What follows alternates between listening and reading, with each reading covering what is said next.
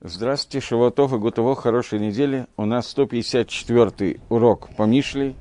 Мы находимся в 18 главе и седьмое предложение. Но поскольку это связано, то я прочитаю еще и шестое предложение, мы его прочитали уже один раз. Уста глупого входят в ссору, и рот его вызывает побои. И поскольку идут подряд несколько предложений на одну тему, то имеет смысл вернуться, начиная с Мальбима. Мальбим говорит, что есть разница между сфатаем и п, между устами и ртом. Уста, они показывают на речь внешний атрибут речи, а рот – это то, что является внутренним атрибутом. атрибутом. Поэтому здесь добавляется э, в слове пив, в слове уста, рот, добавляется некоторый углубленный смысл речи. И это то, что приводит к более сильной ссоре и, и ну, давайте сразу начнем, поскольку мы это уже учили, я пропущу Мальбима в пересказе, в переводе слов, это сразу же иньян. Он говорит, Сватаем говорит внешнюю речь, а род говорит внутреннюю речь. То есть речь, которая связана с хохмой, с мудростью человека. Поскольку мы говорим сейчас про Ксиля, Ксиль – это человек, у которого мудрость есть, но его тайва – его желание получать удовольствие, стремление жить другой жизнью, оно перебивает мудрость Торы, которая в нем находится. Поэтому Ксиль, когда спрашивает какие-то вопросы своими сватаем, внешние вопросы, которые он задает, они сами по себе нужны ему для того, чтобы прийти в ссору, в спор с понятием Ашгоха, с понятием божественного, божественной Ашгохи, божественного влияния в соответствии с действиями человека – и когда он говорит ртом, то есть более глубокий разговор с мудростью связанный, то в этом случае у него его э, речь приводит к более серьезному махлокису, к более серьезной ссоры, которая приводит к побоям и к войнам. И он хочет объяснить для себя Гангагу, то, как Всевышний управляет миром, негет хокей хахма, то, что идет против законов мудрости. Это то, что говорил нам Мальбим. Гаон здесь добавил одну накуду, которую мы не успели до конца обсудить, поэтому я вернулся. Он говорит, что Ксиль, он всегда приходит с целью поссориться с товарищами. Гаон эти псуким который мы до сих пор учим, он больше рассматривает с точки зрения отношений между человеком и человеком, а Мальбим с точки зрения отношений между человеком и Всевышним. Он говорит, что глупец, все, что он говорит, он приходит для того, чтобы устроить ссору со своими друзьями, у местами, из общих соображений. Люди, которых он будет э, оскорблять и так далее, не будут молчать на эту тему, потому что он их постоянно посылает – Поэтому, кто может такое вынести? И, и это приводит к ссорам, а именно к ударам, к битью. И это то, что сказано, что уста приводят э, для, к тому, что его побьют. И еще. Первый комментарий простой, мы его прошли. И еще. Существует понятие авон, которое называется авон лошенгора, авейра – преступление, которое называется лошенгора. И из-за него в мир приходит понятие, которое называется негоим. Э, Негоем – это язвы, которые появляются не только на теле человека, на, теле, на доме, на э, одежде, но в том числе на теле человека. И уста, которые говорят לשון הרע, они сами по себе приводят к נגע ям, которые на теле у человека. И вот здесь у нас есть Гемора в трактате Эркин, который я в прошлый раз не успел открыть. Момент. На דף е, по-моему, это וו. Нет, טית זיין. На דף е טית זיין Гемора Эркин приводит,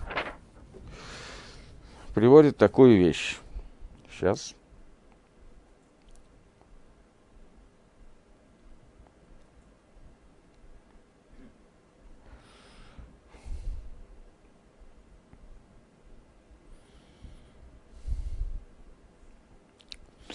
Очень много, я не знаю, что именно лучше прочитать.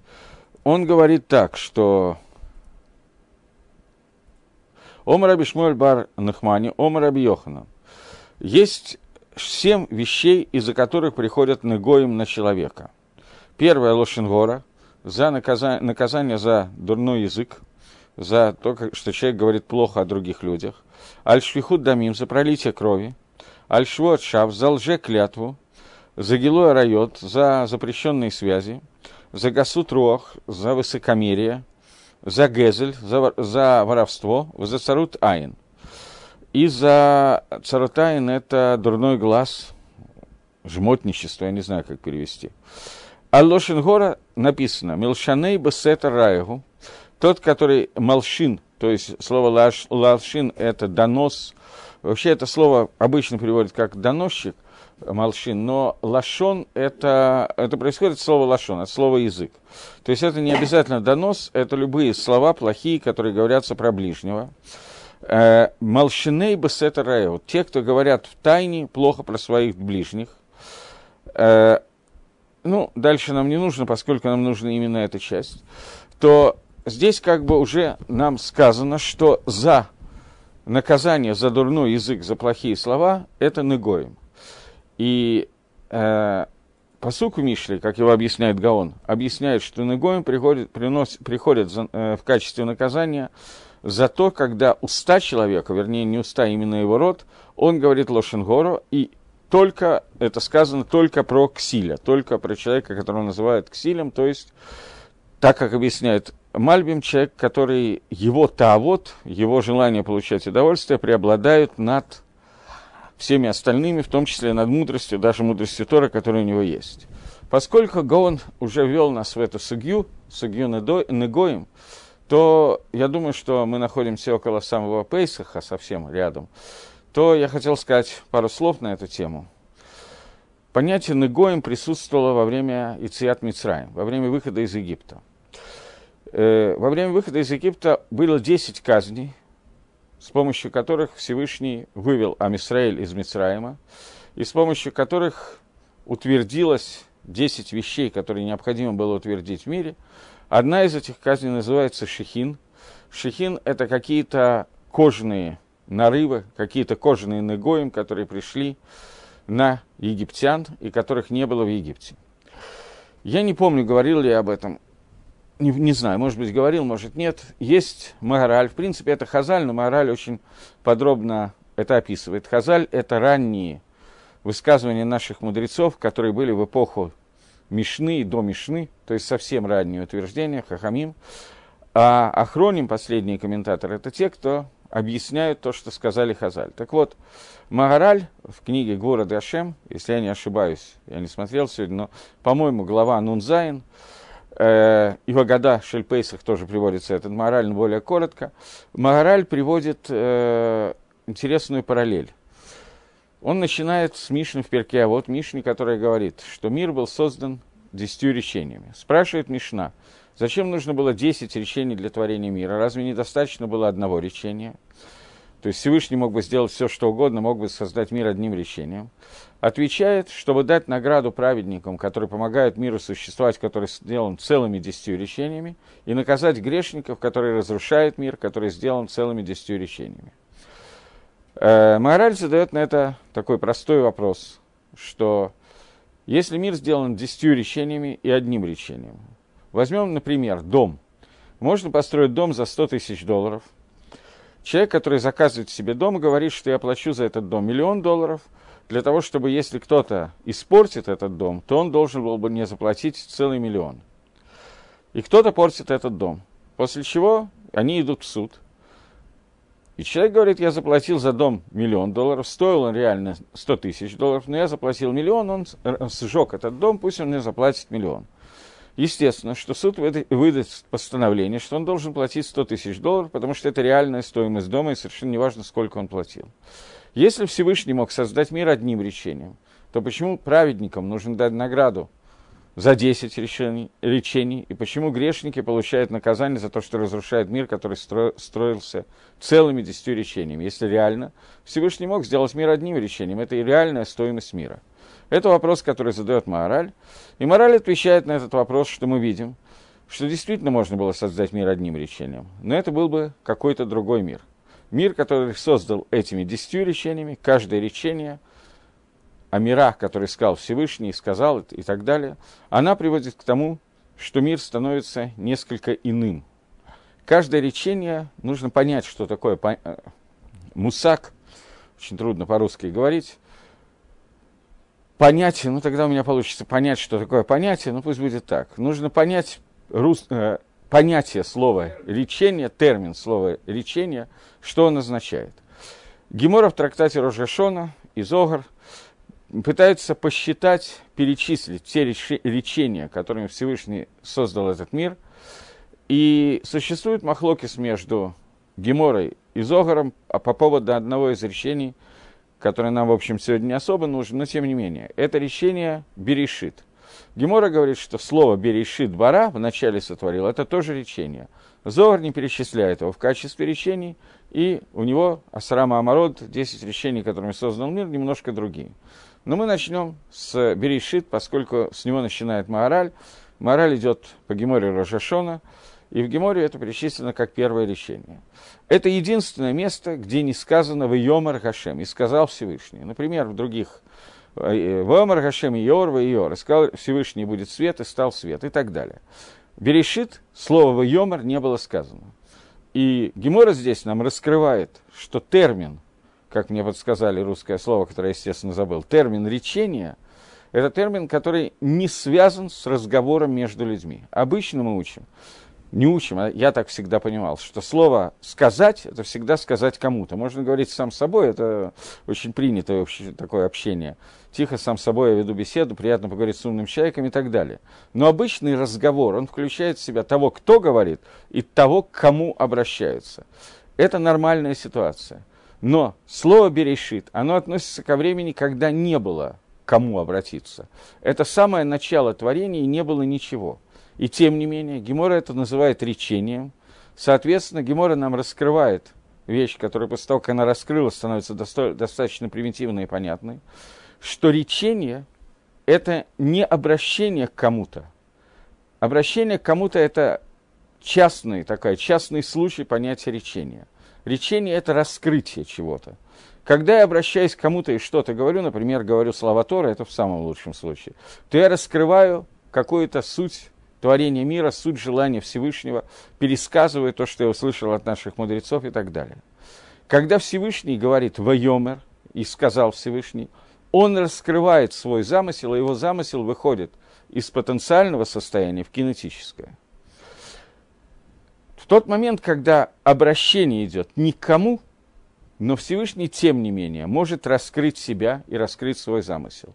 Это первое речение Всевышнего, которое называется Берешит, когда тем самым он творит все миры, и тем самым он начинает творение, во времени, это как бы, неважно сейчас со временем, я не хочу связывать, это будет тяжело, э, не наша тема просто. Всевышний раскрывает свои намерения, раскрывает намерения, для чего и как будет существовать мир, и для чего он нужен, и что в этом мире существует.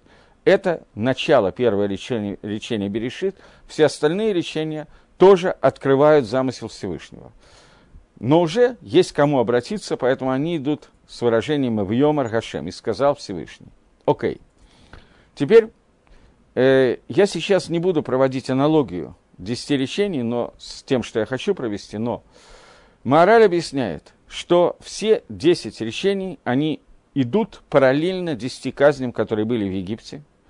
И десять казней, то, как они раскрываются нам в Торе, они помогают понять нам смысл каждого речения. Потому что каждый раз, когда Всевышний что-то творил, он творил это для определенной цели, раз. Два, он творил это для того, чтобы так, чтобы в мире проявилось это речение каким-то способом. Казни, которые были в Египте, каждая из них была нужна для того, чтобы то, для чего и как Всевышний сотворил мир, раскрылось и, начиная с этой казни, вышло и стало постоянным действием, просто для того, чтобы как-то усластить это, это не наша тема, но Десять заповедей, которые были написаны в скрижалях Совета, они соответствуют речениям, казням, и в дальнейшем работы, которые были сделаны в храме, когда делался Мешкан Бицалелем, он, он делался теми же десятью вещами, которыми творился мир, и которые зафиксированы в скрижалях, и теми казнями, которые были в Египте, и так далее. Меня сейчас интересует параллель между казнью Шихин и тем речением, которым она соответствует. Но для того, чтобы как-то это пояснить, я, наверное, просто, если я только его поясню, это будет не очень видно. Пояснять все 10 у меня не хватит времени, поэтому я поясню, может быть, еще одно-два из них, чтобы каким-то образом это понять очень коротко. Э, Мораль пишет, что по идее должно, параллель должна быть так. Первое соответствует первому, второе второму, но этого сделать было нельзя. Поскольку каждая следующая казнь была, должна была быть сильнее предыдущих, предыдущей, поскольку если бы первая казнь была очень сильная, то десятую просто не почувствовали бы. И поэтому казни шли по нарастающей, а творение в более сложном порядке. Здесь есть определенный махлокис, что чему соответствует, но есть несколько казней, которые нету никакого махлокиса, они более или менее понятны, возьмем их к примеру. Поскольку я уже начал с Берешит, то Берешит соответствует последней казни, которая была в Египте, казни первенцев. Ам Исраиль называется Пхор. В книге Ишаяху написано «Бни Бахори Исраиль», «Сын мой, мой первенец Израиль». Израиль называется первенцем. Первенец – это по закону Торы э, существует определенная к душе, определенная святость, которая есть у первенца, большая, другая, чем святость, которая есть у других детей. И это относится не только к людям, это относится также к животным. Поэтому у чистых животных первенец должен был быть принесен в жертву Всевышнего. Это отдельный корбан пхора. И даже у таких, мягко говоря, некошерных животных, как осел, первенец имеет определенную к душе. Есть отдельная митсва, педион, петр, хамор, выкуп первенца осла. И первенство, оно означает означает элемент другого приближения ко Всевышнему, чем, есть, чем то, которое есть у остальных рожденных людей и животных. У животных это выражается в том, что они приносятся в жертву, а у людей это выражается в том, что они должны приносить жертву.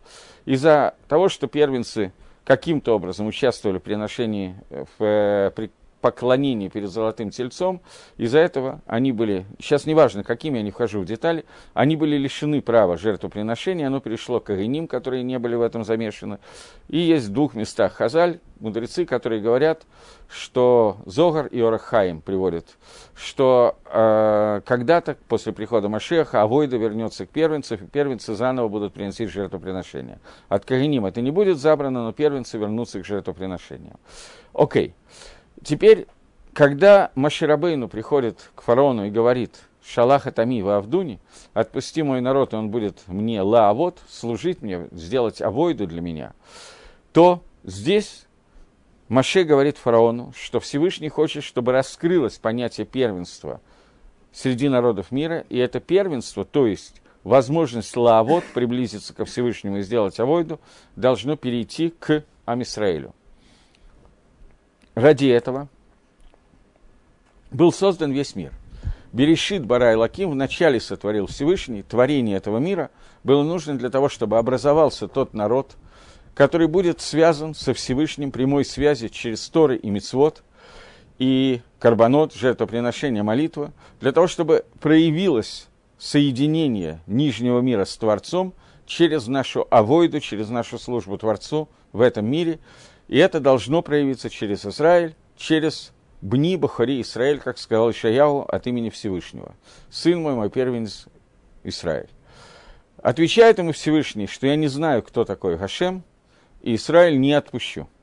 После чего все первенцы Израиля погибают, поскольку это даже не медаки на мира, это даже не мера за меру. Это нечто... А? Первенца, я сказал. Это чемпионатка. И все первенцы Египта погибают. И это не наказание мера за меру, это немножко больше. Поскольку египтяне отказываются дать смысл существования мира, отказываются проявиться э, речению, которое называется Берешит. В связи с этим первенцы Египта, они умирают, поскольку нет никакого смысла в существовании понятия первенца, кроме как служба Всевышнему. Поэтому первенцы умирают, и тем самым нам показывает Тора смысл первого решения Творца Берешит Барай Лаким.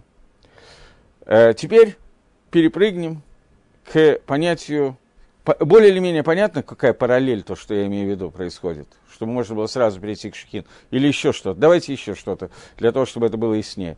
Следующее наказание возьмем опять с конца, наказание Хоших, наказание тьмой оно соответствует второму речению «Искал Всевышний, и будет свет, и стал свет». Свет, который был сотворен в первый день творения, это свет, который... Что такое свет? Есть понятие «ор» на иврите, есть понятие «легаир» – «осветить». В тот момент, когда света нету, мы ничего не видим, мы ничего не знаем, мы ничего не понимаем. Полное отсутствие восприятия информации. Свет – это основная возможность, которую Творец открыл в мире для того, чтобы леголот открыть нам какое-то понимание того, что происходит. Без света технически ничего невозможно не только увидеть, но ну, ничего невозможно, короче. Понятно, что есть другие чувства, осязание, слух и так далее, но свет – это основная часть, и это то, о чем говорит Мидраш, что Адам решен первый человек в этом свете, то есть какая-то часть этого света дошла до седьмого дня, и Адам решен первый человек в этом свете, видел все поколения, которые будут – в том числе нас с вами, за что он это получил, это загадка природы, но ему нас тоже показали. И ему показали абсолютно все, что было, есть и будет до самого конца, то есть ему показали весь смысл существования всего мира и то, что из этого должно быть извлечено. Всевышний увидел, что этот свет не годится для праведника и нечестивца вместе, и спрятал этот свет так, что он перестал светить с той яркостью, с которой был, остались только какие-то отблески этого света. В принципе, основное, куда этот свет был спрятан, это Тора, которая была дана нам на горе Синай, и через Тору мы можем, нам освещают, проявляют, показывают какие-то элементы, какие, какое-то понимание того, что требуется делать в мире, для чего, что, как, и происходит гилу и раскрытие всего, что можно раскрыть. Это Тора, в которой спрятан Ор. Вы видите, что Тора и Ор, внутри Торы, в общем, содержится слово Ор. Тора, Ор – Тора часто называется Тора Ор. И вот наказание, которое было в Египте, это полное отсутствие этого света. Поскольку фараон с египтянами не хочет дать возможность Израилю выйти для того, чтобы получить и раскрыть, привести этот свет в мир, а это задача существования мира, поэтому смысл этого света отсутствует. Больше в мире он не нужен, если он не войдет в мир, он не нужен. Поэтому свет превращается в хоших. Но это не просто пред... свет превращается в тьму. Говорит Мидраш, что Всевышний открыл тот свет, который был спрятан в первый день творения, и этот свет стал сиять точно так же, как он был во время творения мира. Здесь известная Гемора в трактате Сука, что в будущем мире Всевышний вынет солнце из своего футляра, солнце станет очень ярко светить, садиким не трапим во, ворошоим, Неаргинба. Цадиким они этим светом вылечиваются, а нечестивцы этим светом убиваются. Свет, который выходит из своего футляра, когда Всевышний это делает, и делает так, что мы видим и понимаем практически все, этот свет для одних людей освещает, других людей он слепит. Людей, которые не готовы к тому, чтобы воспринять свет, этот свет для них становится темнотой египтяне попадают в полную тьму. У евреев написано, если вы помните, не написано в Торе, что у евреев не было наказания тьмой. Написано, у евреев был свет во всех их жилищах. Этот свет был раскрыт во всех жилищах евреев. И более того, Мидраж говорит, что евреи шли, видели подходили к домам египтян и через стены видели в шкафах, через рентгеновский аппарат, то есть по-нашему, то, что находится в шкафах у египтян, и знали, куда египтяне взяли награбленное у евреев золото, килим, вещи и так далее, и потом сообщали, где они находились и так далее. То есть этот свет позволил видеть значительно больше, чем было видно до того, как было наказание темнотой. Но не всем евреев, мы знаем, тоже из Мидрашим, Раши в Хумаше приводит, написано в Торе «חמושים עלו בני ישראל ממצרים», э, חמושים вышли сыновья Израиля из Египта. חמושים происходит слово либо חמש, либо חמישים, либо пять, либо пятьдесят. И Раши говорит, что есть те, которые говорят, что только одна пятая евреев вышла из Египта. Есть те, которые говорят, одна пятидесятая часть евреев вышла из Египта. Но, тем не менее, мы видим, что большая часть евреев погибла во время тем, наказания тьмы, поскольку свет, который был для них раскрыт, он ослепил их полностью, и они не могли существовать внутри этого света. Теперь я пропускаю все остальные наказания, это достаточно интересная тема, но то, что нас интересует. Наказание шехин, наказание язвами, которые появились на теле. Это было первое наказание, которое касалось прямо тела человека. До сих пор, все наказания, которые шли до сих пор, это наказания, которые были, я не знаю, вши, которые вокруг, жабы, которые вокруг. Они, правда, входили в человека, приходили к нему, но это все-таки шло снаружи. Смерть первенцев это шло изнутри, просто человек умирал и все.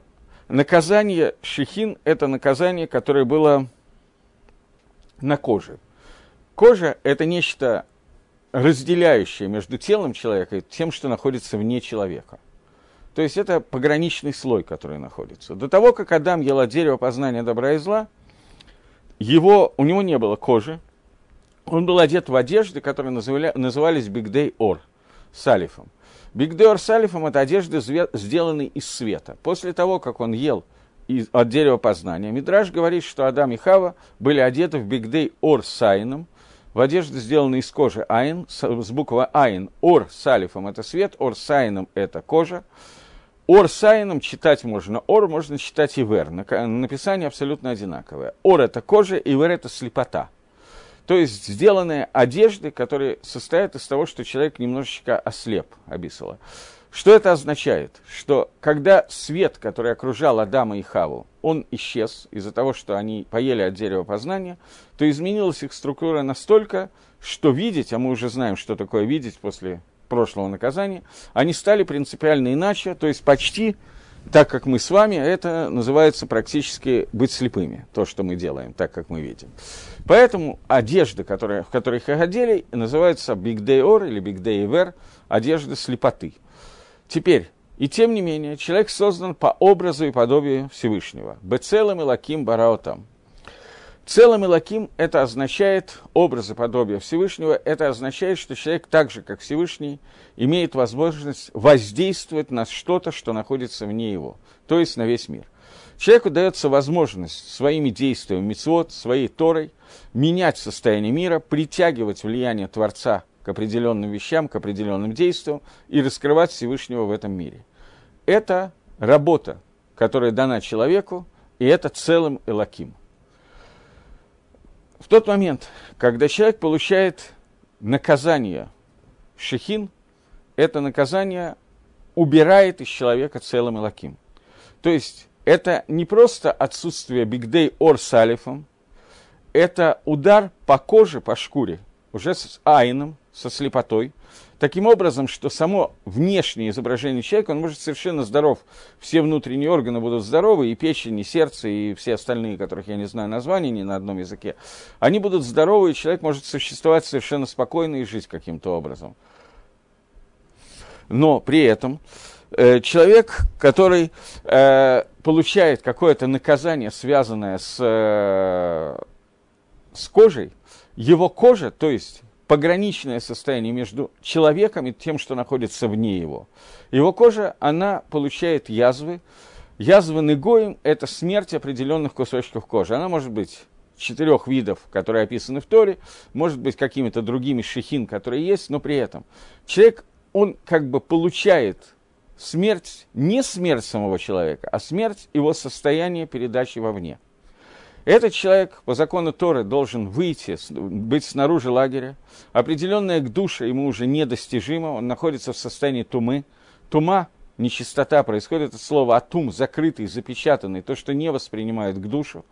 И это шехин, который получает Мицраим, Мицрим, египтяне, за то, что они не хотят дать Амисраилю выйти, получить Тору и присоединиться к состоянию целым Элаким. Это то, что происходит с ними. Теперь возвращаемся к нашему отрывку. Говорит Шлома Амелах, что такое сифтей ксиль? Человек, который, ксиль, я повторяю по Мальбиму, ксиль – это человек, который понимает Тору, он обладает определенными познаниями и мудрости Торы, но при этом его тава, его желание, стремление к удовольствиям и так далее, мешает ему каким-то образом присоединиться к Торе, и он все время пытается говорить какие-то слова, которые вместо слов Торы превращаются в слова ксилута, то есть слова тавы. Этот человек вместо Торы свой целым, понятно, что человек называется Медабр, и Дибур – это основная часть человека. Этот человек из Дибура Торы делает Дибур Ксилута. Вместо произношения слов Торы произносит слово, слова глупости, глупости в том плане, о котором мы говорим, слова тайвы. И, соответственно, он делает бгам, изъян в понятии целым лаким.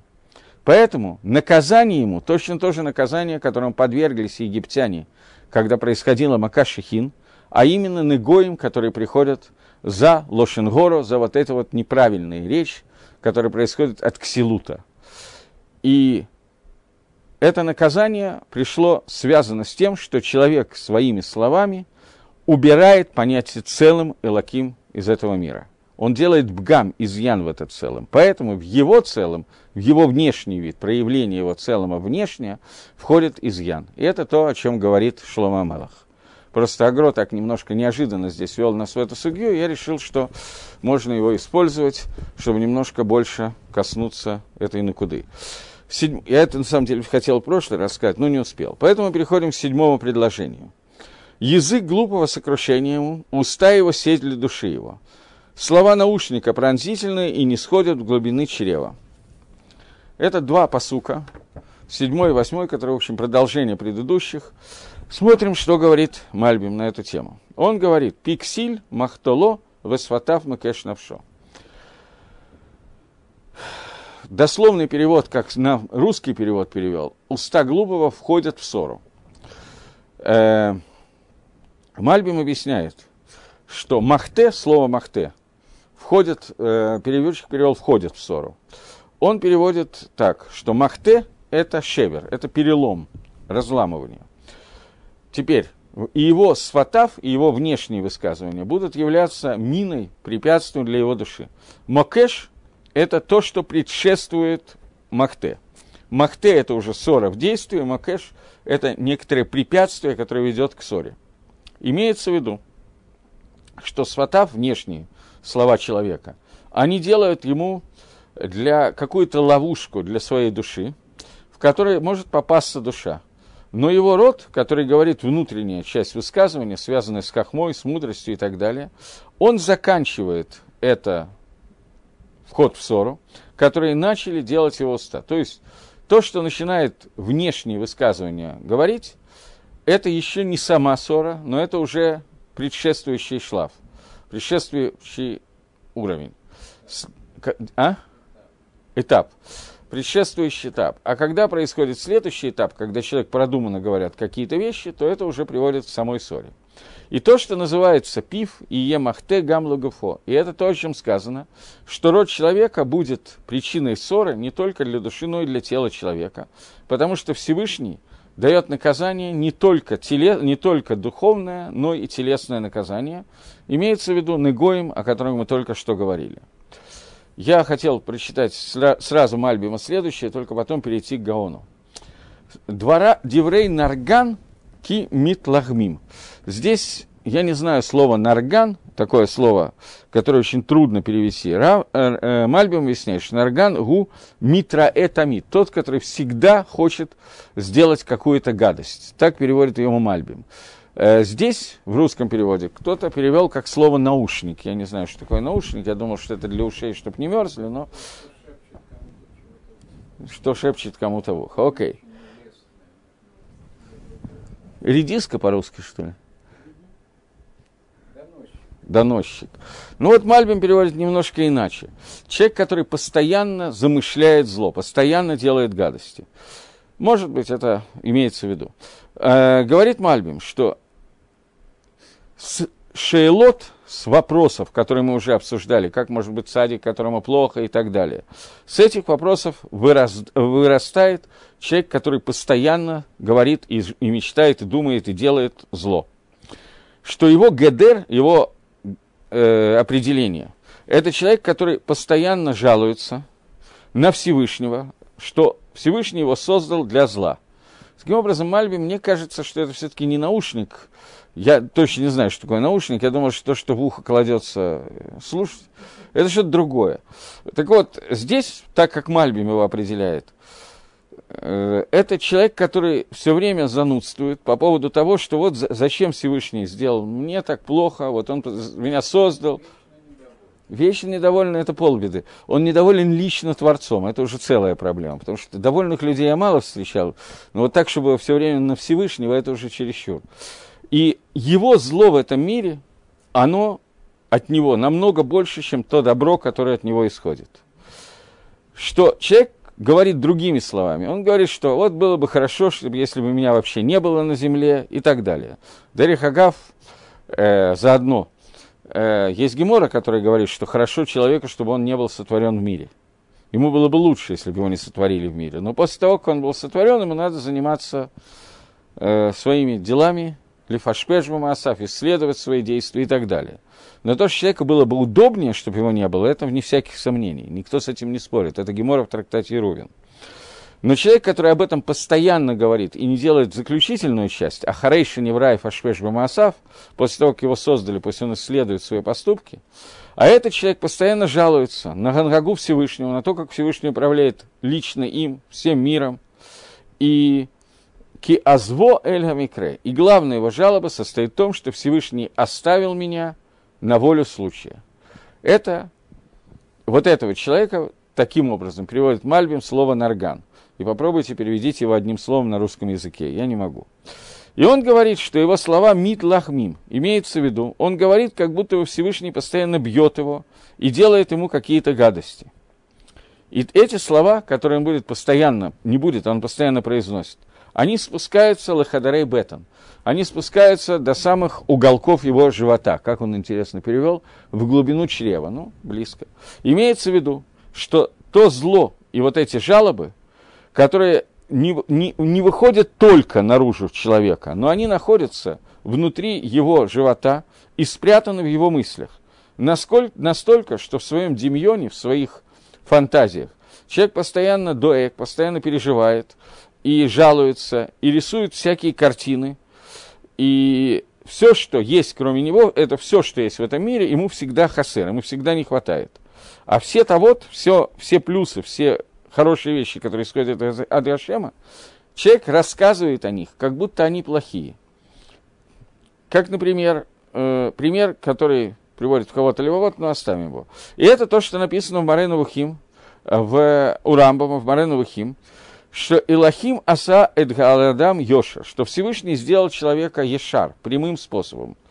Бофин, таким образом, что макор гараот, что источник зла – он находится в самом человеке, в его фантазиях. И эти слова сами по себе, когда он говорит, что все, все зло исходит в мире от Всевышнего, который создал его, оставил его в этом мире, а сам перестал управлять миром, они могли мимо, то эти сами слова бьют самого произносящего эти речи. И бьют его не только снаружи, потому что если, если человек отрицает весь хесед, все добро и всю броху, и не радуется своему делу, нормальное состояние человека, которое должно быть идеально, он должен радоваться и веселиться помощи спасения от Творца. Что Всевышний сделал человека таким образом, чтобы все приготовлено для плюсов человека в этом мире. Если человек этого не видит и видит обратное, а понятно, что это такие люди существуют, то этот человек называется Нирган, и этот человек его слова бьют его не только снаружи, но его собственные слова бьют его изнутри и наносят удары до глубины его живота или чрева, как здесь переведено.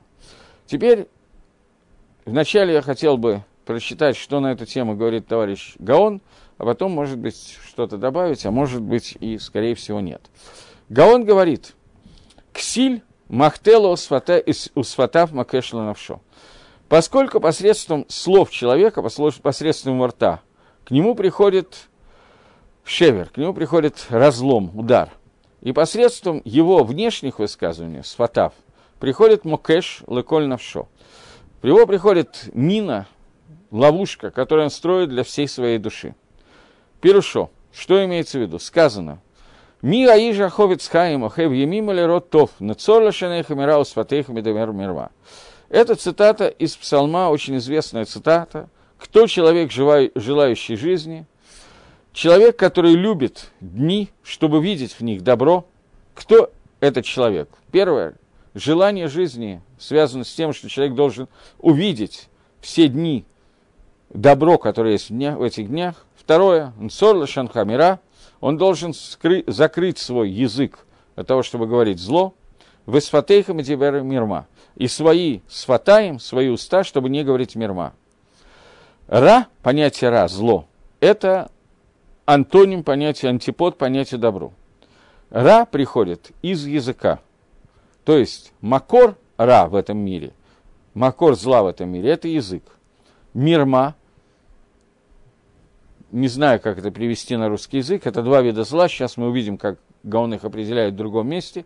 Это сватаем, это уста – и из них человек приводит из языка, из Ра и Мирма, сейчас мы будем это обсуждать, оно приводит, они оба понятия, которые приводят к Мавиту, к смерти. Что это обратное понятие жизни. То есть Давид Амела говорит в псалмах, человек, который желает жизни, он любит все, закрывает язык и закрывает уста. От Ра и от Мирма. Значит, обратная ситуация. Человек, который открывает язык для Ра, а сватаем ламирма, это человек, который приводит вместо Хаима, приводит к Мавиту. И это объяснение понятия «ксиль». То есть, Гагро объясняет слово «ксиль». Я не уверен, что это иначе, чем Мальбим. Мальбим говорит, что это человек, который понимает, что такое хохмат Тора, но вместо хохмат Тора все время Таавот его пересиливает, и он уходит от этой хохмы.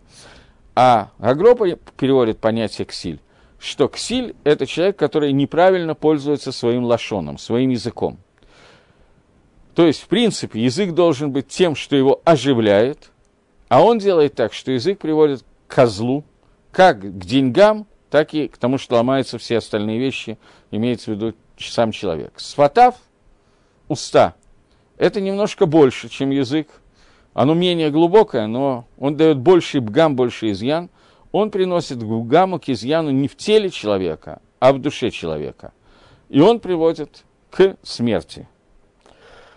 Э, секундочку.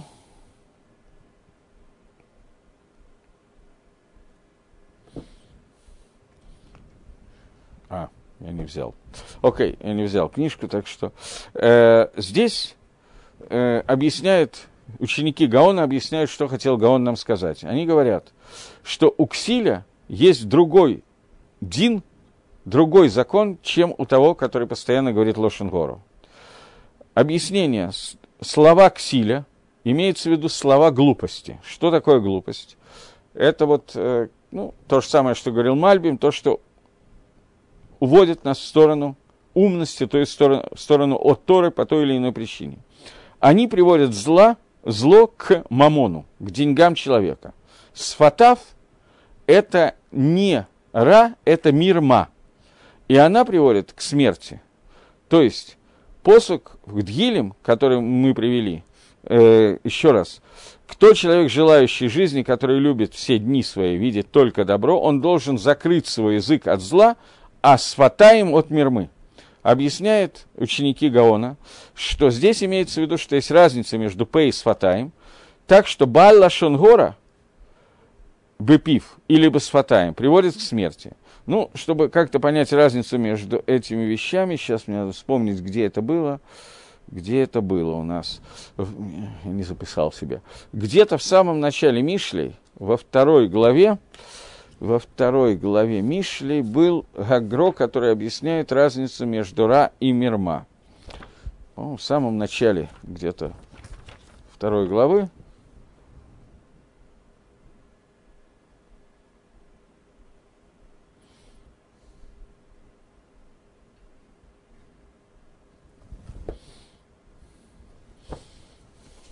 Момент.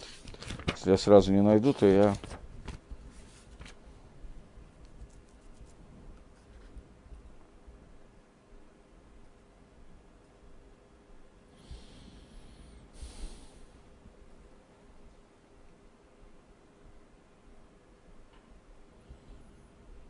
Так я не нахожу.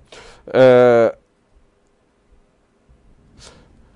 э, Гаон объяснял, что Ра и Мирма, это можно перевести, есть два вида лжи. Ра – это всегда ложь, зло – это всегда ложь. Но ложь бывает двух видов.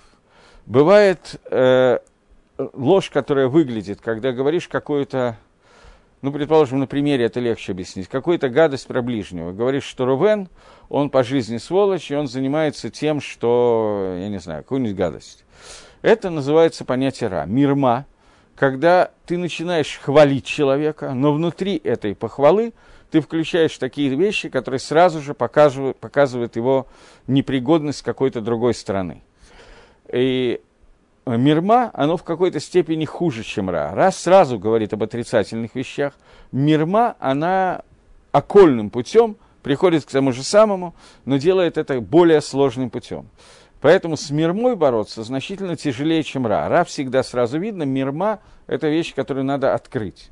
Поэтому здесь, когда мы говорим о том, что существует два пути, ра и мирма, которые говорит, то ты должен сделать так, что твой язык был закрыт от ра, не говорить ра, но мирма не должна проскакивать, даже через сватаем, даже через внешние высказывания, которые человек говорит, и она приводит к немножко разным результатам. Ра приводит к наказанию за ра. Это то, что человек получает наказание мамонистическое, денежное наказание. Мирма может привести к смерти.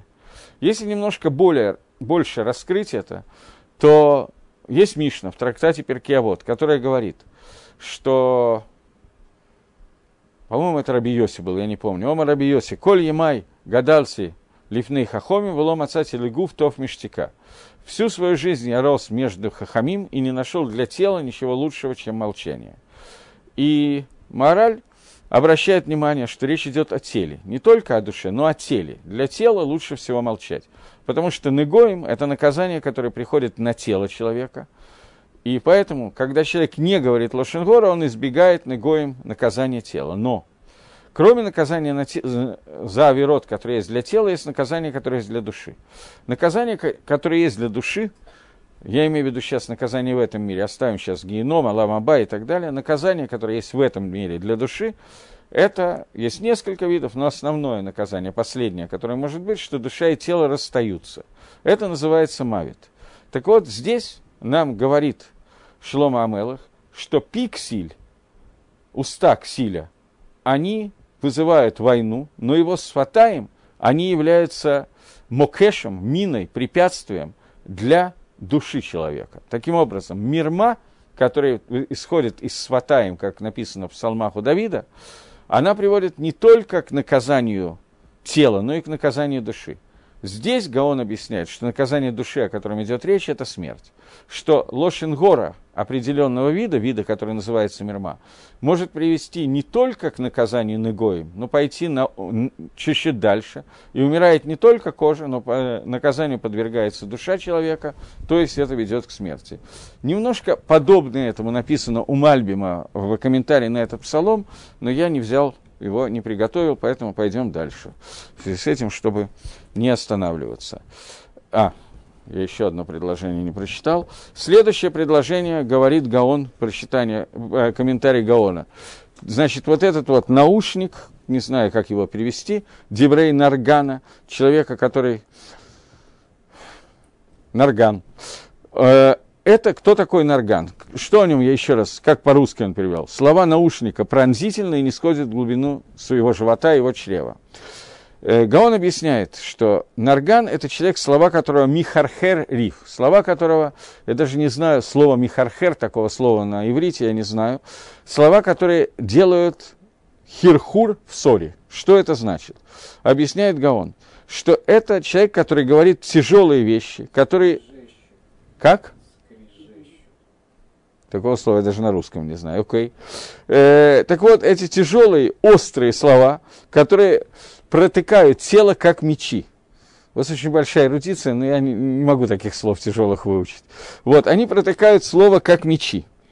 Объясняет Гаон, что здесь имеется в виду то, что Гемора в Йоме говорит, что Баалей Лошенгора, они докрин зеэдзе, зеэдзе, бахаравод шебалашанан – люди, которые постоянно говорят Лошенгора, они тыкают друг друга, литкор это протыкают друг друга, как будто бы, не, не как будто бы, а мечами, которые находятся в их языках. То, пронзают друг друга мечами, которые находятся в их языках. Окей. Теперь он говорит, что вот слова Наргана, вот этого человека, это слова, которые протыкают как будто бы мечом. И эти слова они являются тем, что делают макот для тела, которые делают раны телу человека, и они спускаются в хадарей бета. Но эти раны, которые не просто раны, но они доходят до чрева, как по-русски переведено. Имеется в виду, Имеется в виду, что дибур гора, что плохое высказывание, это более трудно для человека, чем обычная рана, более тяжела для человека, чем обычная рана. Потому что обычная рана, она находится на теле, внешняя, а это спускается до души. Поэтому я не хотел перевести внутренних органов, поскольку Гагро переводит, что это рана, которая доходит до души. И в словах Хадарей Бетон он переводит как рана, которая бьет прямо в душу, не только в тело, но и в душу. Это первый пируш. Второй пируш, что действительно, так как вот мне подсказали, что хака, обычная рана, она излечивается. Нет, это другой пируш тоже. Обычная рана переводится словом хака, удар. А есть раны, которые не вылечиваются. То есть слова рана, которая нанесенная лошенгорой, имеется в виду, я говорю лошенгорой, рану получаю я. Не, не тот, кого я раню, а я раню себя своей лошенгорой, имеется в виду. Наказание, исходящее от Всевышнего. Эта рана не излечивается. И это то, что сказано, что эти раны доходятся до хадарей бетон. Имеется в виду, что они более трудные, чем обычные телесные повреждения, потому что те повреждения, которые приходят к телу снаружи, их можно как-то вылечить. Но слова, они спускаются внутрь самого живота, что это душа. И об этом сказано Хадарей Бетон. Комнаты живота. Что имеется в виду? Что вещь, которая приходит в самые комнаты живота, во внутренности человека, ее невозможно легко забыть, и поэтому она не вылечивается. Поэтому называется, сказано, кто называется Синаем, тот, кресо которого, э, керес это живот которого, наполнен Торой. Значит, этого высказывания, которое говорит Гаон, этих хазаль, никто не нашел. Где Гаон его взял, не знаю. Но таких хазаль как бы вот нету ни в Геморе, ни где-то в Мидрашим. Что-то подобное этому нашли его ученики, которые пишут – я, естественно, забыл взять Гемора Брохас. Окей. Что Синай, есть в Геморе Брахот э, спор о том, что важнее. Учить Талмуд Гемора, учить Талмуд Бабакиют, то есть учить широко, но не так сильно глубоко, или мало, но очень глубоко. Что более важно? Это спор, который происходит между разными Талмидей Хахомим. И Маскона Гемора, что выучить все, не очень глубоко, но взять все, очень, очень хорошо знать все, это более важно, чем выучить глубоко, но очень мало. Это Маскона Гемора. Там идет речь, кто-то говорит, что если, я, если Тора будет забыта, то я своим умением логически мыслить и своими, своим анализом смогу ее восстановить. А другой ему говорит, а я своим умением помнить все и распространять все сделаю так, что Тора не будет забыта. И дальше Гимора приходит Майсу про Рабихи, это довольно известно и так далее. Так вот, там используется понятие Синай. Синай – это гора Синай, но по отношению к Талмидей Хахомим, когда кого-то из Талмидей Хахомим называют Синай, то это человек, прозвище, погоняло, кликуха. Так называют в Геморе того, который баки бабарайт тот гарбе, который знает очень много Мишин, Барайт, Талмуда и так далее. То есть, Человек, который собрал все высказывания мудрецов, его называют Синай. Говорит Раша в Геморе Брахот, у меня здесь есть цитата, поэтому я без Гемора могу обойтись. Керес млаа мишалле гадлус бетора. Когда Гемора говорит, что это человек, у которого керес мля, у человека, у которого полный живот, имеется в виду, что этот человек гадоль бетора, его живот наполнен Торой. И в Геморе Йома что-то подобное написано. Э, окей, тоже называется так же. Бавиками есть что-то подобное. Короче говоря, есть несколько мест, где говорится о том, что когда кэрис человека наполнен, имеется в виду, что его живот полон Торой. В связи с этим говорит Гаон, я возвращаюсь к тому, как он объясняет комментарий, что, э, что означает Вегем ердуха дарейбетом. Что означает, что вот эти дурные слова, которые говорит человек, имеется в виду по Гаону, я напоминаю, что это дурные слова не обязательно между человеком и человеком. Это в основном мысли, которые он высказывается. Мальбим точно так пишет. Гаон все время переходит из одной плоскости в другой что, но Лошенгоры они здесь в основном оба называют не то, как мы приняли с легкой руки Хофицхайма, что Лошенгора, когда человек говорит какие-то плохие вещи о другом еврее. Здесь речь идет о том, что человек говорит дурные слова о Всевышнем значительно более круто. То есть он начинает с вопросов, как Всевышний мог сделать, что Садику плохо в этом мире, как Всевышний мог сделать, что Раше хорошо в этом мире. И дальше бесконечное количество вопросов, на которых не может быть ответа стопроцентного. А общее направление ответа давно понятно, но Бывают ситуации, когда кого-то оно не удовлетворяет, и поэтому на эту тему можно занудствовать сколько угодно. И это то занудство, о котором говорит и Мальби, и Гаон. И вот эти вещи, они наносят свой удар не только телу человека, но и его душе. и спускаются они до Хадарей Бетон. Бетон человека, его Хадарим Шельбетон, его комнаты, его как бы живота, это его душа, которая должна быть наполнена словами Торы, как мы видим, что Синай – это то, тот человек, живот, который наполнен Торой. Понятно, что дебур, высказывание Торы, они должны быть сказаны языком. И язык для этого и создан человеку, чтобы он произносил слова Торы. В случае, если язык человека перестает произносить слова Торы, отвлекается от них, и вместо того, чтобы говорить слова Торы, он начинает говорить Лошенгору, и о людях, и о Всевышнем, и так далее, то в этом случае язык перестает выполнять функцию наполнителя правильного и становится неправильным наполнителем. Вместо того, чтобы давать труфу, человек начинает вместо лекарства принимать яд. И про этого человека написано, ой, и про этого человека написано, что, я все равно не вижу, что здесь написано, тут кусочками. Э, и поэтому в этом человеке появляется то, что у него появляется ранение внутри его души, в его живота и так далее. И тогда получается, что человек не может как бы нормально функционировать, и ранения, которые он получает от своего языка, они прожигают его изнутри, и это те ранения души, которые принесены. Ладно, всего доброго, тогда в следующей неделе Байзра Дашем мы учимся, а потом в Пейсах будет перерыв.